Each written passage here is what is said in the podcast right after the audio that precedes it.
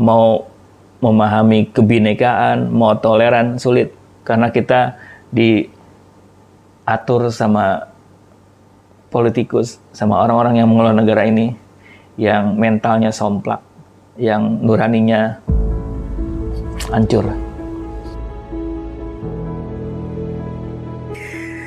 Ya ternyata belum berhenti juga perbincangan tentang tiga periode untuk masa bakti presiden.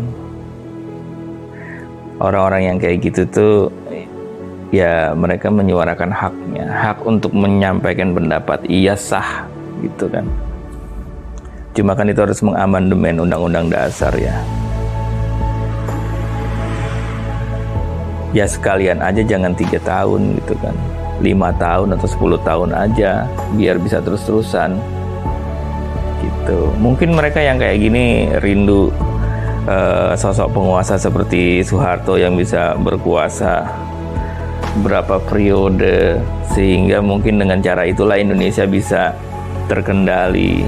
Mungkin ya kita melihat uh, bagaimana gagasan ini bisa muncul ya karena memang ya seperti itu mereka mungkin merindukan sosok pemimpin seperti Soeharto dan ingin Jokowi juga bisa seperti itu gitu. Ya walaupun dari pihak Jokowi sendiri Pokoknya saya tegas saya tidak mau lagi tiga periode cukup lah. Udah stres dua periode iya sih stres tuh. Enggak Jokowi nggak bilang stres dua periode. Gua yang bilang yang ngebayang terbayang sih jadi presiden di Indonesia itu. Di uh, pasca reformasi yang di dewa-dewakan dulu. Benar-benar ribet karena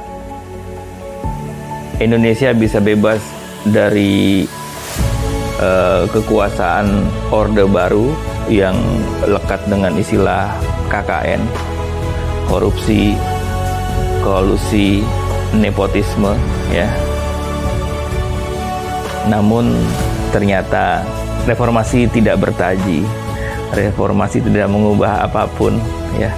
Korupsi tetap kolusi tetap nepotisme mungkin uh, berubah menjadi networking. Jadi lebih strategis cara kerjanya. Korupsinya lebih networkingnya lebih bagus, kolusi networking lebih bagus. Kayak gitu. Bikin KPK, KPK-nya pun juga digituin lah. Dianggap sebagai penebar teror bagi jejaring KKN. Buat yang nggak sepakat dengan wacana tiga periode, ya gampang orang-orang yang punya gagasan tiga periode itu ya dilihat aja nggak usah dipilih gitu. Atau kalau mau golput golput sekalian seperti teman-teman yang golput kemarin gitu. Kalau gue sih nggak menyarankan ya itu hak. Mau golput mau milih itu silakan gitu kan. Tapi buat yang milih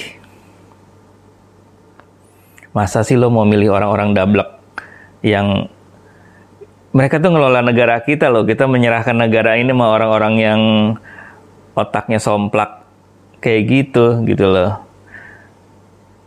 Partai-partai yang uh, korup. Bukan cuman korup tapi melindungi koruptornya. Masih mau dipilih yang kayak gitu. Ya. Gue nggak anti demokrasi. Cuma yaudah 2024 kita mikir jangan lagi mau di adu domba kayak kebodohan 2014 2019 nggak ada untungnya buat kita kalau kita yang berantem gitu. Sekarang biarin aja politikusnya berantem kita nonton aja. Oke mau lo apa? Ya udah berantem berantem sana. Kita nonton gitu. Kitanya nggak usah ikut-ikut. Ya kita ini kan tuan rumah ya. Kita nyediain aja arena buat mereka Yang gentle-gentle, yang pengecut-pengecut gitu loh. Ya. Jangan ke bawah-bawah. Masa nggak percaya sih lu nggak dapet apa-apa? Ya, lu cuman diadu domba doang sama temen lo, unfriend sama keluarga lo, pisah hanya gara-gara beda pilihan politik. Aduh, jangan naif kayak gitulah. Gitu. Kecuali lo memang mencari jabatan komisaris ya silakan itu hak lo. Nggak apa-apa. Tapi ya tolong jangan pakai cara-cara yang somplak ya. Dan kembali ke urusan tiga periode udahlah. Lupakan sebaiknya. Nggak usah angkat-angkat. Survei 80 juta orang menginginkan Jokowi tiga periode eh lihat juga survei yang lain dan jangan terlalu percaya survei. Ya. Yang ngisi survei siapa? Orang-orang apa yang ditarget ngisi survei? Udahlah itu udah bisnis survei itu ada aja lah itu uh, trikinya. Ya. Nggak nggak nggak nggak melemahkan nggak merendahkan martabat para peneliti sorry cuma ingin agar hasil survei jangan dimanfaatkan untuk ngebodohin orang, menggiring opini orang. Ini loh hasil survei gitu. Seolah-olah survei itu adalah sebuah kebenaran. Belum tentu. Survei juga bisa ditanding dengan hasil survei lain dengan audiens atau responden yang lebih beragam gitu. Jangan respondennya seragam. Percuma juga lo bikin survei.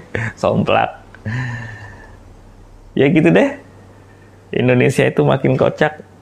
Sementara orang-orang atau negara-negara lain fokus ke penanganan COVID ini ya gitu.